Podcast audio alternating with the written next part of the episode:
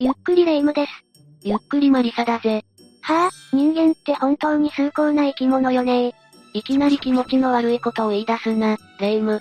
マリサ聞いてよ。この前、フラット遠くの村まで歩いてたら迷子になったの。迷子になったのに、なんでそんなに笑顔なんだそれがね、知らないおばあさんに保護してもらったのよ。保護されたのかよ、レ夢ム。しれっと警察案件じゃないか。それで、おばあさんの家にお世話になったんだけど、昔話に出てくるようなわらぶきの屋根にいろりまであって、すっかり心も体も癒されたってわけ。それで、その後どうしたんだもちろん泊まらせてもらったわよ。でもね、おかしいの。朝、目覚めたらバス停の前にいたのよ。おいおい、そのばあさん狐型抜きじゃないだろうな。そんなはずないわよ。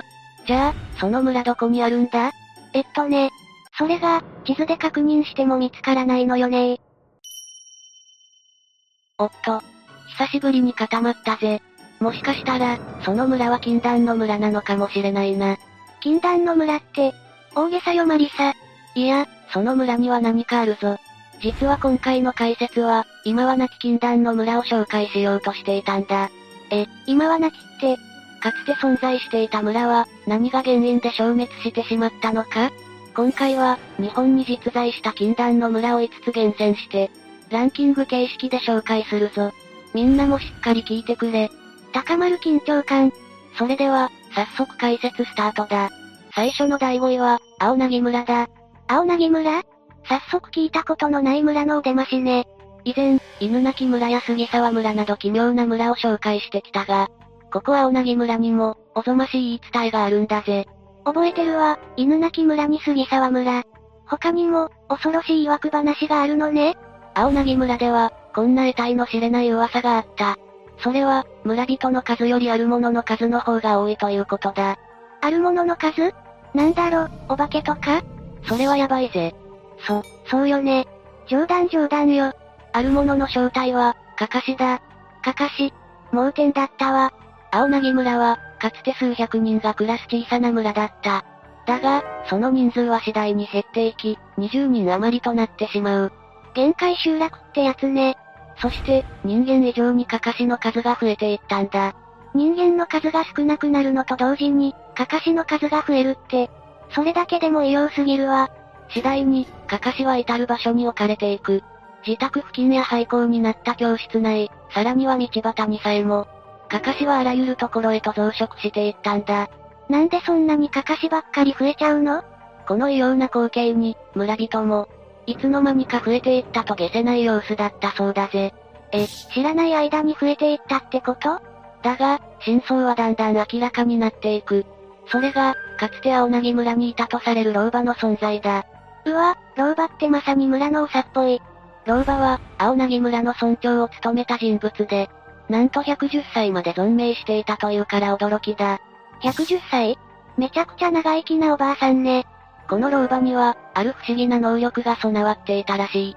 不思議な能力どうも霊感を持っていたそうだぜ。うわーん。老婆には家族がおり、5人の子供と孫、ひ孫までいた。大家族じゃない。そして、老婆一家は村人を洗脳地獄に突き落とすんだ。洗脳ですってー老婆に洗脳されていった人の中には村人だけにとどまらず、移住を求めてやってきた人やたまたま村を訪れた人まで、どんどん洗脳の沼に落として、村から出られないようにしたんだぜ。怖い、怖いよもちろん、洗脳がかからない人物もいた。だが、そうした人間は老婆の手によって手にかけられるという、ひどい仕打ちを受けてしまったという。ええー、さらに、その犠牲になった人に似せたかかしを作り、村人に見せしめるために、村中に置くようになったらしいんだ。そっか、人間の数が減るごとにかかしが増えていったのは、こういう恐ろしい背景があったのね。それで、老婆一家はどうなったの老婆が亡くなった後、村人たちの洗脳が解けたそうだ。あら、それは良かったわね。だが、村人たちはこのおぞましい行いをし続けた老婆一家を、全員葬り去ってしまうという強行に及んだそうだぜ。ちっとも良くないバッドエンドすぎよ続いて第4位は、逮捕者が続出した村だ。村人が逮捕そんな悪いことをした人たちがいたってことこの事件が起きたのは、2016年11月。長野県のとある限界集落で、違法な薬を使った22人が、相次いで逮捕されてしまうという、ショッキングな事件が起きてしまったんだ。え、違法な薬限界集落に住む人たちが、みんな摘発されたってことどうも、22人は県内外から薬を求めて、この限界集落に集まった人たちだったようだぜ。薬を求めてって、真っ黒すぎて、全然笑えないんですけど、この22人は、年齢も様々でな。27歳から64歳の男女で構成されていたんだぜ。うわぁ。ほんと引くわね。64歳にもなって、ほんと何してんのよって思うわ。彼らは中心人物を置かず、基本は緩いコミュニティを形成していたそうだ。ゆるいコミュニティって、自宅で違法な植物を栽培し、仲間内で使用する。さらには、堂々とイベントを開催して、違法なパーティーまでして楽しんでいたそうだぜ。イベントああ、そこには、100人以上が集まって音楽に合わせて踊ったり、楽しんだりしていたらしい。限界集落にそんな人数がさらに日が暮れてくると、どんどん参加者が増えていき、ついには400人以上になる日もあったというから驚きだ。うわうわ。どっから湧いてきたのよ、その人たちそして、みんな堂々と薬を使用し始めるんだそうだ。まさに、その光景は異様なものだぞ。それを使用するとどうなるの参加者は、みんな挙動がおかしくなり、意味不明な言動をとる人たちばかりだったそうだな。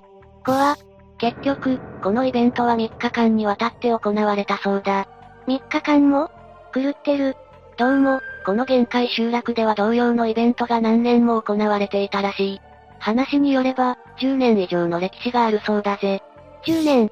そんなに長い間、違法なパーティーしてたってことありえないわ。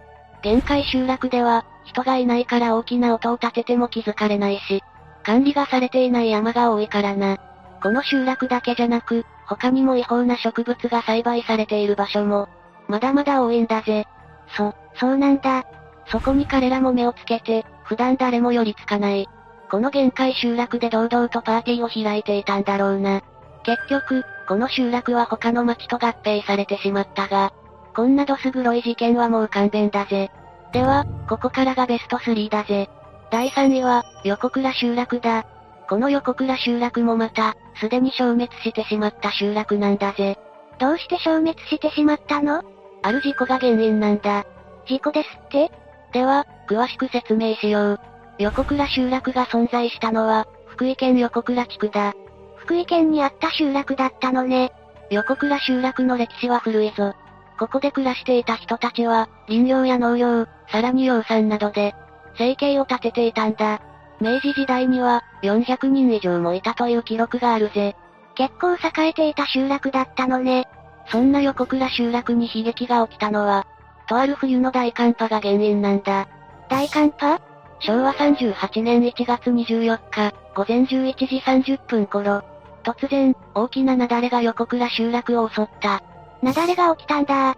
この昭和38年1月というのは、ほぼ日本全域で、豪雪が降った雪害の年で有名なんだ。通称、三八豪雪とも呼ばれていたんだぜ。そんなにすごい雪害に見舞われていたのね。ほぼ日本全域って、被害も多かったんじゃないかしら。その通りだ。九州や四国といった、あまり雪の降らない地域でも、見たこともないくらいの大雪が降ったそうだからな。福岡県の一部地域では、累計降雪量185センチメートルという、記録まで出したそうだから驚きだぜ。そんなに降ったの九州あたりでこれなら、日本海側の地域は、さぞかし大変だったでしょうね。ああ、この異常気象に、当時の福井県内では、交通機関すべてがストップせざるを得ない状況に陥っていたとされる。すべてがストップって、相当よ。そして、降り続いていた雪がようやく収まってきた頃、雪崩は急に起こってしまったんだ。うわわ。安心した頃に来るとか怖すぎる。突然なだれ込んできた雪で、民家はもちろん、神社や公民館まで一瞬のうちに押しつぶされてしまった。集落を雪が埋め尽くした当然、そこにいた人たちは生き埋めになってしまったんだ。それも19名だぞ。そ、そんなに早く助けてあげないと、みんなの命が危ないよ。もちろん助けたいさ。だが、さっきも言った通り交通機関は全滅だ。救助隊も整備されていない道路を使ってたどり着くことさえも叶わない。ええそっか、昔は今と違って除雪機とかないんだ。ようやく救助隊が到着した頃には、すでに16名の尊い命が失われてしまっていたんだ。そんなあだが、助かった3名の中には母親に抱かれた状態の、赤ん坊が助けられたという情報もある。え、赤ちゃんが助かったのお母さんが命がけで守ってくれたのね。この雪崩は、地元の人曰く泡雪崩が原因だったそうだ。泡って何泡とは、表層雪崩を示している。これは、積雪の上に降った新雪が滑り落ちてくることを言うんだそうだ。相当な量の雪が積もっていたのね。結局、大勢の命が失われた横倉集落では、生活する機能をほとんど失ってしまうことになった。復興できないくらい、ダメージがひどかったんだ。生き残った人たちは、やがて横倉集落を去る羽目になってしまったんだぜ。自然災害がきっかけで、住んでいた場所がなくなるなんて、考えたこともなかったわ。自然の脅威が身に染みるな。次は第2位、福田村だ。福田村。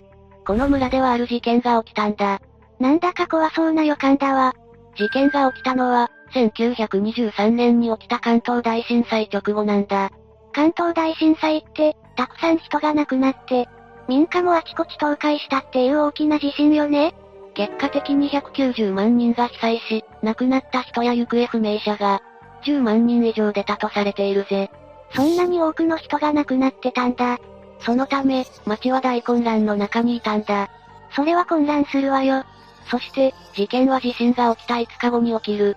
香川県からやってきた15名の薬の行商団員たちが、千葉県の福田村の三つ堀を歩いていたところ、突然、地元の自警団に包囲されてしまったんだ。な、何事香川県から薬売り屋さんが来たのああ。彼らは、関東大震災で被災した人たちのために、セイロガンや頭痛薬といった薬を売る行商人だったんだ。なるほど、わざわざ被災地にまで足を運んでくれたってわけか。ありがたいわ。だが、そんな彼らを自警団は大陸人だと誤解してしまうんだ。え、どうして当時の日本では、デマがあちこちに流出していた。大陸人が井戸に毒薬を投げたとか、大陸人が武器を持って襲ってきたとな。それがデマなのに、信じてしまったのああ。しかも、そのデマを真に受けて、政府や軍部は戒厳令を出してしまう。そして軍人や青年団、消防団の人から、自警団を結成してしまったんだ。デマから生まれた団体自警団たちは、道行く人たちを大陸人と決めつけては、猟銃や日本刀などで武装し、警戒するようになる。当然、怪しい人を見つければ暴行して命を奪うほどになっていたんだ。まるで山賊ね。まさか、香川の薬売りさんたちも間違われたんじゃないでしょうね。そのまさかなんだ。ええだって、話したら日本人だってわかるでしょおっと、痛いところをついてきたぜ。実はな、薬売りの彼らは讃岐弁を話していたんだ。方言ね。え、じゃあその方言を理解できなかったから、大陸人だって決めつけたの残念ながらそうだな。讃岐弁では、しんどいを偉い、面白いを面白いなどと言うから、聞き取れない人がいても仕方ないぜ。それでも、あんまりよ。福田村の村長は、彼らが日本人ではないかと自警団に口添えしたものの、奴らは、全く聞く耳を持ち合わせなかったみたいだぜ。ひどい。自警団は、ただ手を出したいだけなんじゃないの結局、薬売りたちは自警団200名たちから攻撃を受けてしまう。 200人が一斉に襲ったあ、ありえない。結果的に15名いた薬売りたちの9名が、命を落としたんだ。その中には妊婦や幼児も含まれていたそうだぜ。嘘勘違いから手を出したとしても、普通、女性や子供にまで手を挙げるほんとだよな。9名の遺体はその後、利根川に流されてしまい遺骨すらない。それほどまでに狂った犯行だったんだ。それで、自警団は反省しているの反省どころか、領土を守った結果だと言って、罪を犯した意識なんかこれっぽっちもなかったそうだぜ。ひどい。自警団の中心人物は、その後村長や市議まで務めたというから、開いた口が塞がらないぜ。人の命を奪った人が市議。このやりきれない思い、どうしたらいいのよ。何の罪もない人が、こんなひどい方法で命を奪われるなんて、あまりにもショックだぜ。最後の第1位は月ヶ瀬村だ。この月ヶ瀬村もまた、消滅した村なんだが、この村には、恐ろしい真実が隠されているんだ。恐ろしい真実怖いけど気になるわ。発端は、1997年5月、月ヶ瀬村に住む、当時13歳だった中学2年生の女子生徒の行方がわからなくなった。心配ね。警察や村人が女子生徒を捜索していたところ、女子生徒の持ち物とみられる所持品が発見される。だが、所持品には女子生徒のものだとされる。血痕が見つかってしまったんだ。じゃあ、女子生徒は事故か事件にあったのね。警察は、以前からマークしていた男性を、女子生徒と関係しているとして逮捕する。そして、王の自白によって女子生徒の遺体が山中で発見されてしまうんだ。女子生徒の命を奪ったんだ。ひどすぎるわ。どうやら、王と女子生徒は顔見知りの関係だったようで、王が車で走っている時に、女子生徒に声をかけたが無視され、その態度に腹が立って襲ってしまったらしい。めちゃくちゃ身勝手な犯行ね。事件の概要を聞くと、身勝手な犯行だと思うだろう、うん。だって無視されただけで襲うって、ひどいでしょ。まあ、そうなんだが、実は、この事件で月ヶ瀬村の真実も徐々に暴かれるようになるんだ。当時、王はわいせつを目的とした犯行だと思われていたが、実は違う。なんと、村八部による差別が原因で、こんな犯行を犯してしまったというんだ。村八部じゃあ、王は村の人たちから嫌がらせを受けていたってこと王は、家族と月ヶ瀬村に移住して約30年以上も生活していたにもかかわらず、未だに差別や嫌がらせを受け続けてきたらしい。 ?30 年以上も住んでたら、立派な村民よ。月ヶ瀬村には、こんなしきたりがあった。より規制度という、相互監視やよそ者を排除する制度だ。何それいかにも住みにくそうな制度ね。よりきとは、力を与える、力を貸すという意味だが、ここでは違う。力に対する扶助や協力という意味なんだ。つまり、どういうことそうだな。一見みんなで一緒にやりましょうという団結にも取れるが、実際は、その仲間に入れなければ一生よそ者扱いを受ける。ってことだな。